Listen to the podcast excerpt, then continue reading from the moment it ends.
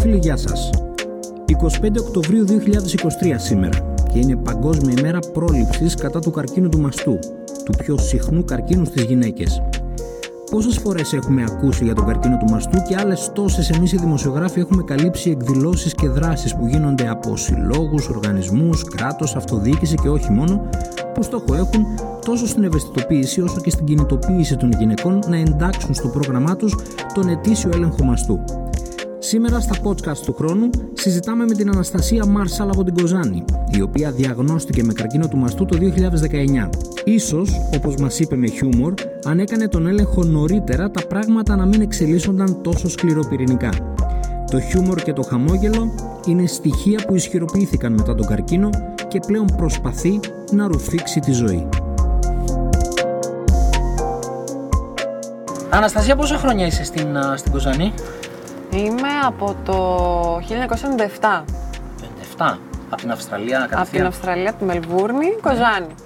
Και η αλλαγή πώς ήταν; Εντάξει, αρχικά ήταν λίγο περίεργο, γιατί ήρθα από ένα κράτος τελείως διαφορετικό, από μια τεράστια πόλη, πολυ, πολυπολιτισμική, με πολλές ε, διαφορετικές συνθήκες από εδώ, με διαφορετικές υποδομές. Βρέθηκα από ένα κολέγιο ε, στο σχολείο που κάναμε αθλήματα, κάναμε διάφορα, σε ένα, στο δεύτερο δημοτικό Κοζάνης, που ναι μεν είναι το καλύτερο δημοτικό που υπάρχει, εννοείται, ε, αλλά εντάξει, διαφορετικό, με πολιτικά ρούχα, ενώ εκεί ήμασταν με στολές, με ποδιές μάλλον.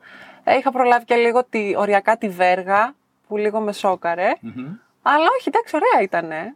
Ήταν ωραία εκείνη η περίοδος. Προσαρμόστηκε γρήγορα; Ναι, ναι, ναι, πάρα πολύ γρήγορα. Γιατί ο κύκλος μου και όλα στην Αυστραλία ήταν όλοι Έλληνες. Οπότε δεν είχα κάτι διαφο- δεν συνάντησα κάτι διαφορετικό όσον αφορά τον πολιτισμό, ας πούμε. Και μετά γυμνάσιο; Ε, μετά γυμνάσιο, καλά ήταν και εκεί, στο έκτο γυμνάσιο, πάνω στον, ε, στη Σκούρκα. Ε, καλά ήτανε. Εντάξει. Μια χαρά. καλά περνούσαμε και εκεί. Λύκειο και σπουδές στη συνέχεια. Λύκειο ήμασταν στο τρίτο ενιαίο, που επίσης ωραία. Γενικά ωραία ήταν όλη αυτή η περίοδος. Μου κάνει ότι ξαναζούσαμε. Ε, και μετά τελείωσα, είμαι απόφυτο τουριστικών επιστημών ε, στην ε, Θεσσαλονίκη, σε, σε ΙΕΚ. Ε, που ήταν πολύ ωραίο γιατί πήραν πάρα πολύ ωραία πράγματα. Γιατί, εντάξει, καλός ή κακός στη χώρα μας ο τουρισμός είναι το, το προϊόν Βαριά μας. βιομηχανία ακριβώς, που λένε πολύ. ακριβώς. Ε, οπότε μου έδωσε πολλά εφόδια ώστε να μπορέσω να ασχοληθώ και με αυτό και μετά έπειτα συνέχιζα με σεζόν με διάφορα στη Σαντορίνη ας πούμε που ήταν πάρα πολύ ωραία επίσης γιατί εκεί και αν είχες να, να, να γνωρίσεις πάρα πολύ κόσμο από διάφορες πόλεις και χώρες μάλλον συγγνώμη και όχι ανθρώπους που είναι της δίπλανης πόρτας θα δεις και το Μεγιστάνα, θα δεις και όχι τους κοινούς θνητούς που βλέπουμε γύρω μας. Και κάτι που δεν βλέπεις στην Κοζάνη με τουρισμό, έτσι. Φυσικά και όχι. Καταρχάς, εκεί δεν καταλάβαινες ότι είσαι σε κρίση, το οτιδήποτε. Εκεί δηλαδή έβλεπες μόνο λεφτά να κινούνται. Το ξεχνούσες. Μετά επέστρεφες και. Και όμως εξακολουθείς να μένεις στην Κοζάνη. Δεν έφυγες από εδώ. Όχι. Η απόφασή σου αυτή συνειδητή; Όχι. Ήτανε, προέκυψε γιατί το 2019 διαγνώστηκα με καρκίνο του μαστού, ενώ είχα ουσιαστικά κανονίσει να φύγω πάλι σεζόν ε, και να συνεχίσω την πορεία μου σε, σε αυτόν τον κλάδο. Ε, διαγνώστηκα με καρκίνο του μαστού εκείνο το καλοκαίρι ε, και αναγκαστικά έπρεπε να μείνω πίσω, να φροντίσω τον εαυτό μου. Πώς το κατάλαβες; Ε, εγώ ουσιαστικά είχα γενικά έτσι, περίεργους μαστούς που τους έλεγχα κάθε χρόνο, χωρίς καμία κληρονομικότητα στην οικογένεια. Ε, και απλά κάποια στιγμή που το αμέλησα, που έλεγα ότι εντάξει μωρέ, κάθε φορά πάω, τα κοιτάω, δεν υπάρχει λόγος, ας ασχοληθώ λίγο με τη ρουτίνα της καθημερινότητας. Ε, δεν πήγα και εκεί που το αμέλησα ήταν κάτι το οποίο ενώ αν πήγαινα νωρίτερα δεν θα εξελισσόταν σε κάτι τόσο δύσκολο. Ε, ήταν μια κίστη, μια, μάλλον όχι μια κίστη, ένα εξόγκωμα στο στήθος μου το οποίο το έβλεπα ε, και κάποια στιγμή πήρα την απόφαση, πήγα το είδα και μου είπαν ότι χρειάζεται να το ελέγξουμε περαιτέρω ώστε να δούμε τι είναι. Η εξέταση που έκανες, οι εξετάσεις που έκανες ήταν κάθε χρόνο, ήταν σε σταθερή, σε σταθερή περίοδο; Ε, εξαρτάται από την ε, φάση της νόσου. Δηλαδή εγώ όταν διαγνώστηκα ε, αμέσως ξεκίνησα τις χημειοθεραπείες. Αυτό σημαίνει ότι κάθε 20 μέρες ήμουν στο νοσοκομείο, στο Θεαγένιο. Ε, στη Θεσσαλονίκη. Μετά όσο περνάει ο καιρός και μπαίνει σε μια ροή και καταλαβαίνουν και οι γιατροί ότι πας καλά, ε, ο χρόνος που πηγαίνεις στο νοσοκομείο όλο και μειώνεται. Δηλαδή από εκεί που πήγαινες κάθε μήνα, μετά πας κάθε τρεις μήνες, μετά πας κάθε εξάμηνο, μετά χρόνο. Τώρα είμαστε στη φάση του ούτε χρόνου ούτε εξάμηνου, ε, είμαστε εκεί στο 9 μήνο κυρίως για τις βαριές εξετάσεις που κάνουμε κάθε χρόνο, αλλά για έτσι, ε, επειδή είμαι σε φάση που ακόμα κάνω πράγματα που χρειάζεται να πηγαίνω στο νοσοκομείο, ε, προσπαθώ να πηγαίνω ανά τρεις μήνες τουλάχιστον, το οποίο με βοηθάει και ψυχολογικά γιατί βρίσκομαι με τη γιατρό μου συνέχεια. Ε, οπότε με, με, με καθησυχάζει στο ότι με ελέγχει και δεν εξελίσσεται σε κάτι άσχημο όλο αυτό που συμβαίνει. Άρα έχεις αναπτύξει μια πολύ στενή σχέση, ανθρώπινη, με Ναι. τον γιατρό σου, έτσι; Ήμουνα πολύ τυχερή βασικά, γιατί η αλήθεια είναι ότι ενώ είμαι ασθενής ενός δημοσίου νοσοκομείου, του Θεαγενείου Νοσοκομείου, που είναι, ειδικεύεται πάνω στον καρκίνο, ε, που ε, το έχω ξαναπεί και σε, πολλοί- σε, σε άλλους ανθρώπους, ότι είναι πάρα πολύ παρεξηγημένο νοσοκομείο. Γιατί όλοι οι άνθρωποι που νοσούν, όταν τους το αναφέρουμε, λένε τώρα πού να πάω εκεί μέσα και τι εικόνες θα βλέπω και όχι, ψυχολογικά δεν, δεν. Ναι, η πρώτη μέρα που θα πας δεν είναι η καλύτερη. Δε, δε, το, το, το υπογράφω. Είναι η πιο δύσκολη μέρα ε, που συνειδητοποιείς και βλέπεις ότι ναι, και εσύ όπως βλέπεις τον άνθρωπο που είναι δίπλα σου που δεν έχει τα μαλλιά του, που φαίνεται ότι είναι ταλαιπωρημένος, ναι, θα γίνεις και εσύ κάποια στιγμή, θα έρθει κάποια μέρα που θα είσαι και εσύ έτσι. Όμως ξέρεις ότι θα έρθει αυτή η μέρα, αλλά θα έρθει και η μέρα που θα γίνεις, θα επιστρέψεις σε αυτό που ήσουν. Μμμ. Οπότε ε, είναι από τα καλύτερα ε, νοσοκομεία στην Ευρώπη αυτή τη στιγμή. Είμαστε πάρα πολύ τυχεροί που έχουμε ένα τέτοιο ε, νοσοκομείο στη χώρα μας. Γιατί ξέρω από ανθρώπους που φύγανε στο εξωτερικό και τους είπαν καλά έχετε ένα θεαγένειο εκεί και έρχεστε σε εμάς που εμείς κάνουμε σεμινάρια από γιατρούς δικούς σας ας πούμε. Και είναι και δωρεάν και αυτό μετράει. Ε, βέβαια. Γιατί Είναι δημόσιο. στους καιρούς τώρα, τους ε, σημερινούς που οι περισσότεροι άνθρωποι δουλεύουμε για το βασικό. Εννοείται ότι είναι και αυτό που μετράει πάρα πολύ, γιατί πολλοί άνθρωποι επίσης νομίζουν ότι όταν νοσούν, τελείωσαν όλα, δεν έχω λεφτά, άρα δεν θα γίνω καλά. Όχι. Έχει τρομερούς επιστήμονες εκεί μέσα. Επομένως, έτυχα λοιπόν, ήμουν και εγώ λίγο διστακτική στο συγκεκριμένο νοσοκομείο και για αυτόν τον λόγο που είπα, αλλά και για το ότι φοβήθηκα να μπλέξω ένα δημόσιο νοσοκομείο, γιατί πίστευα ότι ο δημόσιος ο γιατρός δεν θα είναι όπως ο ιδιώτης που παπ είναι ο τάδε, τον παίρνω τηλέφωνο όποτε θέλω. Ήμουν πολύ τυχερή λοιπόν να έχω μια. Ε, δεν έχω λόγια να τη χαρακτηρίσω. Θάλια Λά- Λάλα λέγεται η γιατρός μου. Ε, της αρέσει πάρα πολύ και όλο το κομμάτι του μαστού, οπότε είναι πολύ καλή σε αυτό το κομμάτι. Εμπνέει εμπιστοσύνη, που είναι πολύ σημαντικό για μια γιατρό και έναν ασθενή. Ε, όπου είναι 24 ώρες το 24 ώρες στη διάθεσή μου. Δηλαδή, ακόμη και την περίοδο με το εμβόλιο, για παράδειγμα, που ήταν κάτι τελείως άγνωστο για όλους μας, που καλά, κακώ περισσότεροι είχαμε λίγο τις ανασφάλειές μας, αλλά εντάξει, το κάναμε και δεν έγινε και κάτι. Ε, θυμάμαι που την είχα δύο μέρες ήμουν στο τηλέφωνο συνέχεια μαζί της. Της έλεγα να πάω να το κάνω, να το κάνω. Ωραία. Τώρα αισθάνομαι αυτό, τώρα αισθάνομαι εκείνο. Και μου λέγε μην αγχώνεσαι. Σπάνιο για γιατρό δημοσίου. Να ασχοληθεί με τον ασθενή σε αυτό το βαθμό εννοείς. Ναι, ναι, ναι, ναι, ναι. Δηλαδή έχω εντυπωσιαστεί και με τη συμπεριφορά όλων εκεί μέσα, όχι μόνο της γιατρού μου. Από... Θυμάμαι χαρακτηριστικά μια νοσοκόμα που επειδή πάντα είχα θέμα με το άγχος, με κρίσεις πανικού και όλα αυτά, που έτυχε μια μέρα να κάνω χημειοθεραπεία και να έχω τόσο ένταση και τόσο στρες και να με έχει πιάσει ένα πράγμα να κλαίω να κάνω γιατί είχα μια έτσι περίεργη ε, παρενέργεια από τις θεραπείες που συμβαίνει πολύ σπάνια και ήμουν εγώ η τυχερή, όπως πάντα, που θυμάμαι ότι με έβλεπε που έκλαιγα και εκεί που ρέμισα ήρθε μέσα και άρχισε να μου τραγουδάει. Και ε, ήταν όλες υπέροχες, δεν, δεν έχω να πω τίποτα αρνητικό. Μόνο το ότι εντάξει είναι μια χρονοβόρα ημέρα, αλλά ξέρεις ότι είναι η μέρα που είναι αφιερωμένη για σένα, στο να γίνεις καλά, στο να αφιερώσεις δύο ώρες, τρεις, τέσσερις και πέντε και 7 ώρες εκεί μέσα μόνο και μόνο για να γίνεις καλά. Από τη στιγμή που γίνεται η διαγνωση έτσι, ε, μέχρι το, τη στιγμή που θα επισκεφθείς τον ο, γιατρό και θα σου πει πρέπει να κάνεις ένα, δύο, τρία, τέσσερα, πέντε. Η περίοδος αυτή προφανώς και είναι δύσκολη, αλλά το, το συνέστημα σε καταβάλει. Ναι. Γιατί είναι περισσότερο, αν κρίνω από τον εαυτό μου, ε, μέχρι να μάθω τι μου συμβαίνει, ήταν όλη αυτή η αναμονή που με τσάκιζε. Δηλαδή έλεγα τώρα, ε, γιατί δεν ξέρεις τώρα τι να ελπίσεις ότι, είναι, ότι δεν είναι κάτι. Να, να σκεφτείς ότι α, είναι κάτι, άρα τώρα κι αν είναι κάτι τι θα γίνει.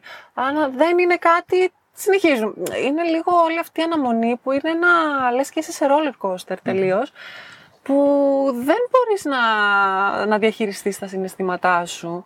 Και η αλήθεια είναι ότι όταν είχα πάει να κάνω τη βιοψία, γιατί έτσι ξεκινάει όλη η ιστορία, ε, με είχε λίγο προειδεάσει και ο γιατρός ότι αν δεις ότι καθυστερούμε να σε πάρουμε τηλέφωνο, μάλλον κάτι συμβαίνει. Ε, και να ξέρεις ότι κάπως έτσι θα ξεκινήσουν και αυτά, άμα σου πούμε στο τηλέφωνο ότι θέλουμε να σε δούμε αύριο και όχι ελάτε από εβδομάδα, κάτι συμβαίνει. Δηλαδή ήμουνα το δούλευα πολύ στον εαυτό μου. Και όταν έπεσε και το τηλέφωνο ότι πρέπει να σε δούμε αύριο, ε, εκεί είχα σιγουρευτεί. Με το που το έμαθα όμως ηρέμησα τελείως. Από ποια άποψη ηρέμησες; Ηρέμησα. Ήξερες τι είχες εννοείς; Ναι, ήξερα τι είχα, ήξερα τι είχα να αντιμετωπίσω. Μίλησα κατευθείαν με τα κατάλληλα άτομα ένα, πέρα από την οικογένειά μου που και εκείνοι το πήρανε πάρα πολύ χαλαρά, εντός πολλών εισαγωγικών, ότι δεν ήταν η μαμά μου που μόλις το έμαθα άρχισε να τσιρίζει και να ορίεται τι μας βρήκε. Ωραία, πάμε, το αντιμετωπίζουμε όλοι μαζί σαν οικογένεια. Αυτό. Ε, μίλησα με τη Φανή Τινοπούλου που είναι η πρόεδρος των καρκινοπαθών εδώ στην Κοζάνη, η οποία η γυναίκα ήταν η πρώτη που το έμαθε. Γνωριζόσασταν μέχρι τότε; Ε, γνωριζόμασταν γιατί ερχόταν στο πολιτιστικό σύλλογο στον οποίο πηγαίνω στους mm Εκεί τη γνώρισα τη Φανή. Δεν ήμασταν φίλες ποτέ. Απλά ήταν το πρώτο άτομο που σκέφτηκα ότι θα με βοηθήσει να με κατευθύνει τέλος πάντων στο τι γινεται Και όντως η γυναίκα πολύ ψύχρεμα μου μίλησε. Δεν μου μίλησε σαν ε, το καημένο το κορίτσι. Μου μίλησε ότι ωραία Αναστασία, λυπάμαι πολύ φυσικά για αυτό που σου συμβαίνει. Ε, ωραία, θα πας, θα, κάνεις, θα πας να κουρέψεις τα μαλλιά σου αρχικά, γιατί είχα πάρα πολύ μακριά μαλλιά. Θα πας να κουρευτείς, ώστε όταν θα αρχίσουν να φεύγουν τα περισσότερα μαλλιά, εσύ να μην ε, πάθεις ένα σοκ, να το πάρεις λίγο πιο χαλαρά. Ε, μου έδωσε πολύ ωραίες συμβουλές. Μετά μου μίλησε για τα δικαιώματά μου. Ότι ένας άνθρωπος που νοσεί έχει απευθείας δικαιώματα. Πηγαίνεις, περνάς, ε, πηγαίνεις, κάνεις, παίρνεις ένα ποσοστό αναπηρίας. Όπου το κράτος μπορεί να σε βοηθήσει με κάποια χρήματα. Αρκετά ή όχι; Τίποτα. Είναι ένα πολύ συμβολικό ποσό που ε, εγώ, οκ, εκείνη την περίοδο ζούσα με τους γονείς μου, δεν δούλευα, οκ, αλλά ζούσα με τους γονείς μου, πράγμα που σημαίνει αυτό με το ότι δεν είχα νοίκι, δεν είχα λογαριασμούς, δεν είχα το σούπερ μάρκετ, δεν Αν είχα δηλαδή τίποτα. κάποιος καρκινοπαθής δεν τα έχει όλα αυτά, αυτό το επίδομα. Πρέπει να δουλεύει. Ε, μου έτυχε να δω πολλές κυρίες που κάναμε μαζί θεραπεία. Θυμάμαι πολλές να βγαίνουν, να βγάζουν την έννοια και να λένε: Ωραία, πάω τώρα να καθαρίσω σκάλες. Πάω τώρα στο γραφείο. Πάω τώρα στο μαγαζί, γιατί δεν μπορώ. Γιατί κιόλας αν, αν ε, είσαι και επιχειρηματίας, δεν Γενικά έχει πολλά παραθυράκια που είτε δεν το δικαιούσε είτε όχι. Είτε το δικαιούσε. Εγώ το δικαιούμουν τέλος πάντων, οπότε ήμουν καλά. Αλλά κάποιος που δεν έχει μια δουλειά, μια νοικοκυρά, ας πούμε, μια μαμά. Μια... Είναι πολύ δύσκολο και είναι πολύ μεγάλη συζήτηση αυτή. Έχει ασχοληθεί κάποιος πραγματικά με αυτά τα ζητήματα για να λυθούν από το κεντρικό κράτος; Ε, Εννοείς τώρα από την πολιτεία, δηλαδή από. Ναι. Δεν έχω απάντηση, δεν ξέρω. Τουλάχιστον εγώ σε όσους έχω απευθυνθεί, ε, όλοι έχουν τη διάθεση να ακούσουν, αλλά ωραία. Δηλαδή έχεις απευθυνθεί σε κόσμο, σε πολιτικούς φαντάζομαι. Ε, ναι.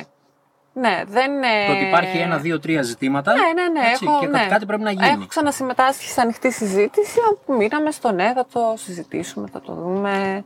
Βέβαια, εντάξει, όταν είναι και προεκλογική περίοδος είναι πιο έντονο το να σε ακούσω. Μετά, όταν ηρεμούν τα πράγματα, δεν είναι τέτοιο. Κλείνουν οι πόρτες; Ακριβώς. Ναι. Χαλαρώνει λίγο, είναι λίγο πιο ησυχα Ε, υπάρχουν όμως ε, διάφοροι άνθρωποι που είναι σε συλλόγους, όπως είναι η ΕΣΑΜΕΑ, όπως είναι. Εμένα με βοήθησε επίσης πολύ ο Ηλίας Ογιώτα, που είναι πρόεδρος του Συλλόγου Τυφλών. Καμία σχέση με τον καρκίνο, αλλά με πήρε από το χέρι και μου είπε ότι έχει δικαιώματα.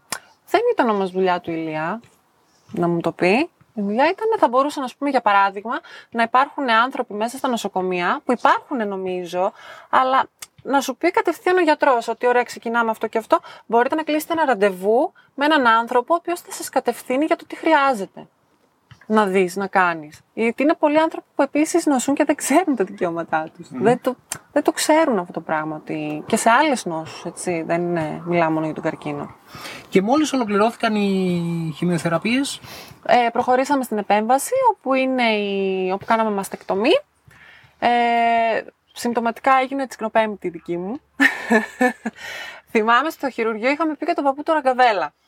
Έτσι κοιμήθηκα. Okay. Το θυμάμαι. Γιατί ήταν πολύ, ήμουν και η πρώτη που έμπαινε στο χειρουργείο.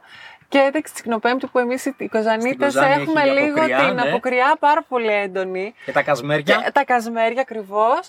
Ε, για να μην μιλήσω για τον μπαμπά μου, που είναι πρόεδρος εφανώ στο Κυραμαριό. Και εκείνη την περίοδο ε, κανόνιζε στο διάδρομο του νοσοκομείου να φέρουν ε, διάφορα έτσι γλυφιτζούρια για το φανό που θέλανε. και ήταν πολύ αστείο γιατί οι νοσοκόμες βλέπαν τα δείγματα και ήταν, το ζήσαμε γενικά.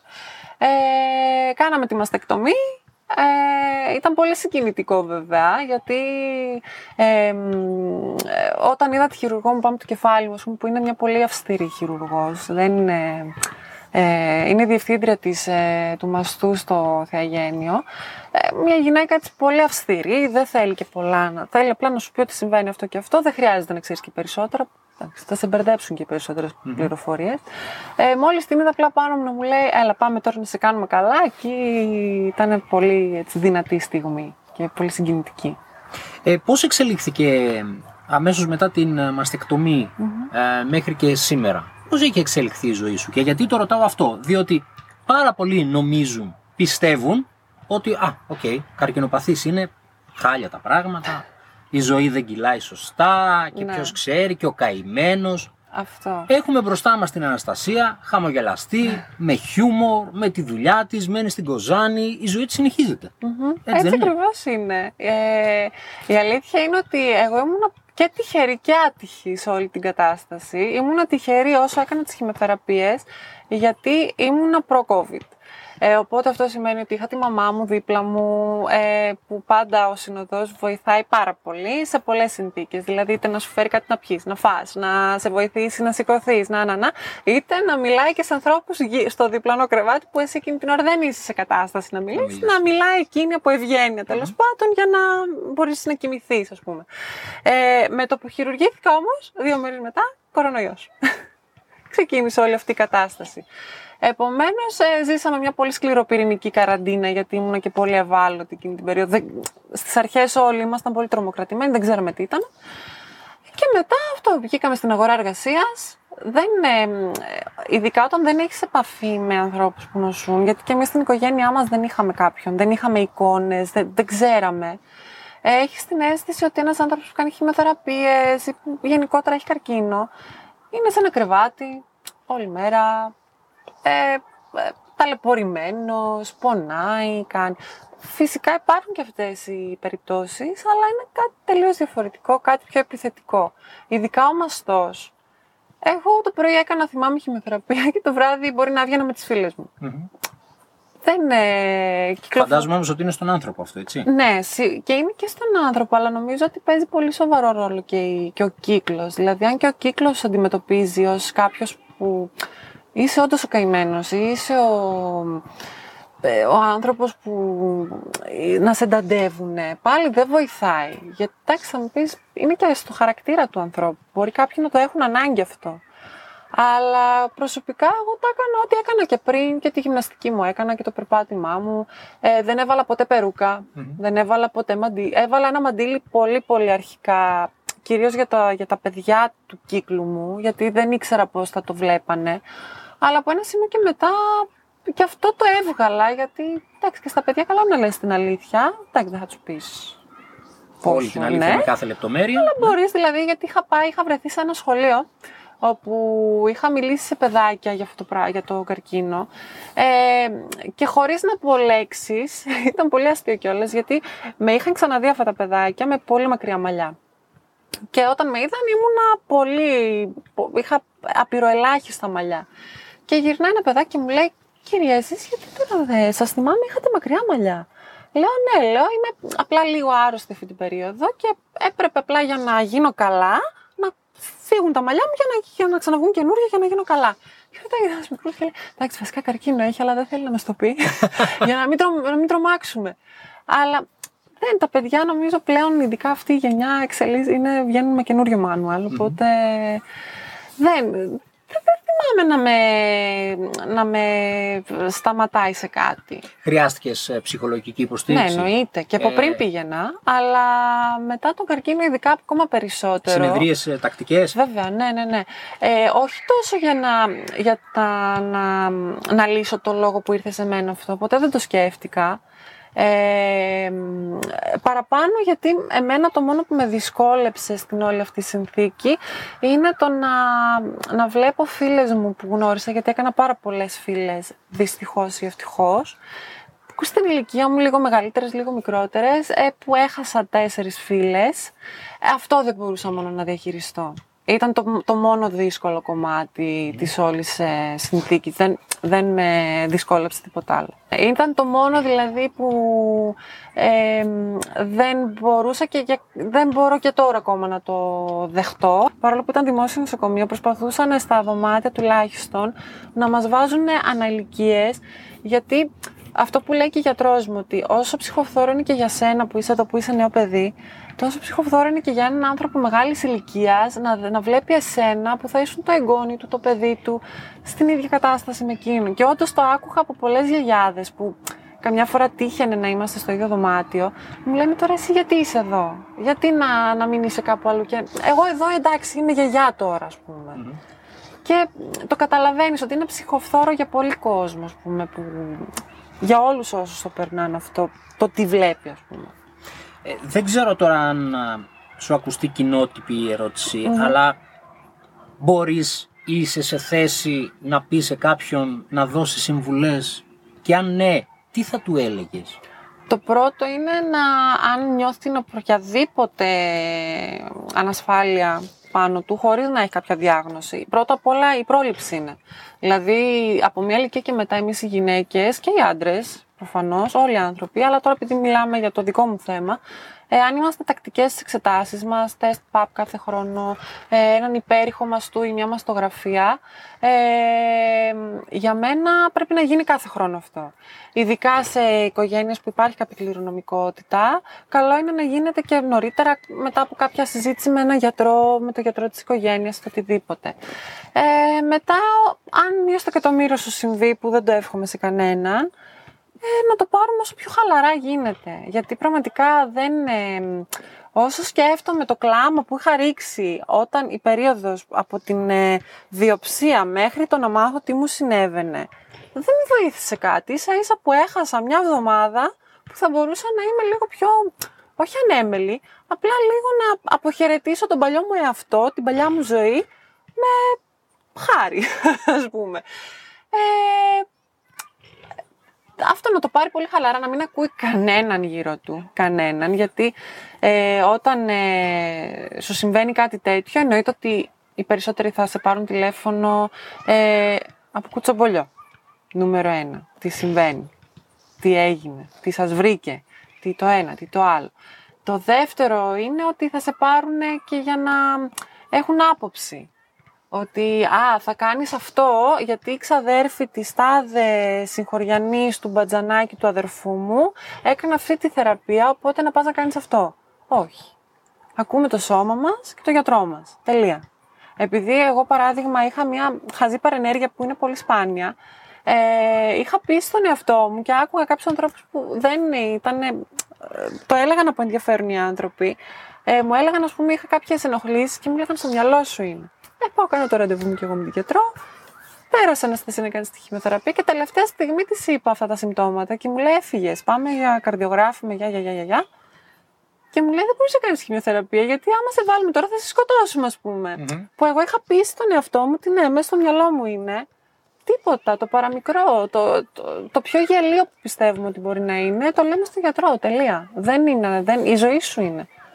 Και θέλω να κλείσουμε με αυτό επειδή το ανέφερες λίγο πριν. Ε, Είπες για παράδειγμα να είχα μία εβδομάδα, μπορείς στην εβδομάδα αυτή να αποχαιρετήσω την παλιά μου ζωή με έναν διαφορετικό τρόπο. Mm-hmm. Νιώθεις λοιπόν ότι τώρα η ζωή σου είναι μια άλλη ζωή; Ναι, εννοείται. Γιατί καταρχάς περνάς διαπυρός και σιδήρου, θέλοντας και μη. ε, βλέπεις, μπορείς να καταλάβεις τι έχει αξία στη ζωή σου. Πόσο ε, χαζομάρα έκανες να αγχώνεσαι για πράγματα που πραγματικά λύνονται. Δηλαδή το ένα πρόβλημα στη δουλειά, ένα πρόβλημα με το αυτοκίνητο, ένα πρόβλημα με το σπίτι, το οτιδήποτε. Ή δεν, ε, να κάτσω να στενοχωρηθώ που δεν βρίσκω το μπλουζάκι που ήθελα. Αυτό είναι κάτι που λύνεται. Ε, αν κάτσεις και αγχωθείς για τη ζωή σου, για την υγεία σου, ναι, είναι λογικό να αγχωθείς, αλλά και εκεί πάλι σε λογικά πλαίσια. Γιατί αν είσαι στα κατάλληλα χέρια. Ε, και αυτό διορθώνεται, αλλά δεν είναι 100% στο δικό σου χέρι. Δηλαδή δεν, δεν χρειάζεται να ξοδεύουμε ενέργεια σε πράγματα που δεν, στο, δεν είναι. Αχ, δεν ξέρω τι θέλω να πω. Το, αναθεωρείς, λοιπόν. Ναι, αναθεωρείς, ακριβώς, αναθεωρείς. Αναθεωρείς πολλά πράγματα. Ναι, ναι, ναι πάρα πολύ. Δηλαδή, ε, εκτιμάς κιόλας πολύ περισσότερο. Δηλαδή, μία βόλτα, ε, μία, ε, ένα καλό φαγητό. Ε, βλέ, μπορείς να δεις καταρχάς ποιοι είναι οι άνθρωποι που είναι πραγματικά στη ζωή σου, για αυτό που είσαι, όχι για, για άλλους λόγους, επειδή βόλευε να κάνουν παρέα μαζί σου εκείνη την περίοδο ή να είναι μαζί σου ή το οτιδήποτε, έτσι. Ε, και συνειδητοποιείς πόσο γερές φιλίες έχεις, ας πουμε Πολύ σημαντικό και αυτό. Θα μείνεις ε, Κοζάνη ή σκέφτεσαι να φύγεις; Δεν ξέρω. Θα φανεί. Από τα αποτελέσματα των εκλογών; Α, ναι. ναι, και αυτό είναι πολύ, πολύ, πολύ κρίσιμο ζήτημα, αλλά δεν κάνουμε σχέδια. Πάμε εβδομάδα με τη βδομάδα, γιατί ποτέ δεν ξέρεις. Στη Σαντορίνη ξεκίνησα να φύγω και βρέθηκα στο Θεαγένιο. αλλά δεν θέλει καθόλου, δεν θέλει ούτε άγχος, να, να το γλεντάμε όσο μπορούμε, να είμαστε ο εαυτός μας. Δεν, δεν θέλει ούτε μιζέρια ούτε τίποτα. Γιατί και στο τέλος της ημέρας, και καλά να μην πάει, τουλάχιστον να έχεις πάει ευτυχισμένος ρε παιδί μου, να... αυτό λέω και στον εαυτό μου, ότι και εντάξει, το παντρεύεσαι αυτό, θες δεν θες. Και να επιστρέψει που λέει ο λόγος, τουλάχιστον ε, να το κάνω εγώ κουμάντο, όχι αυτό εμένα. Και έτσι πιστεύω να έκανα κιόλας. Αλλά αυτό, πρόληψη. Ευχαριστούμε πολύ. Και εγώ πάρα πολύ.